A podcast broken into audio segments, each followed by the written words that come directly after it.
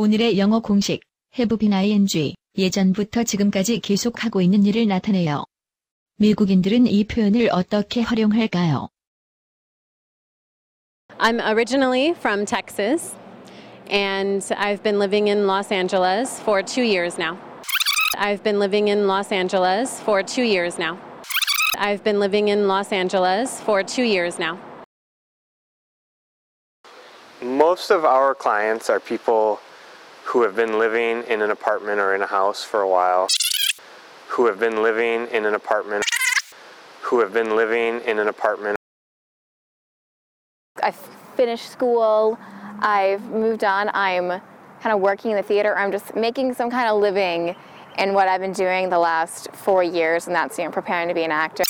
And what I've been doing the last four years, and what I've been doing the last four years. 이제 슬슬 감이 오시지요? 감을 실력으로 굳혀볼까요? 미국인 선생님의 쪽집게 강의를 들어보세요. Have beening is used to show an action you started in the past and continued up to this moment.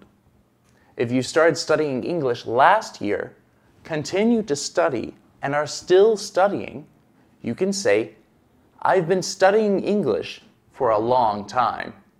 그럼 다시 한번 미국인들의 인터뷰를 들어볼까요?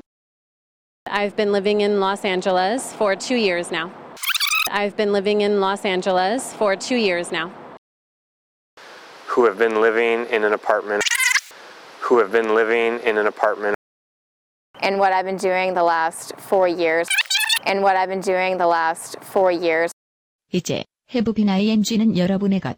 스피킹 맥스 영어 공식은 계속됩니다. 쭉.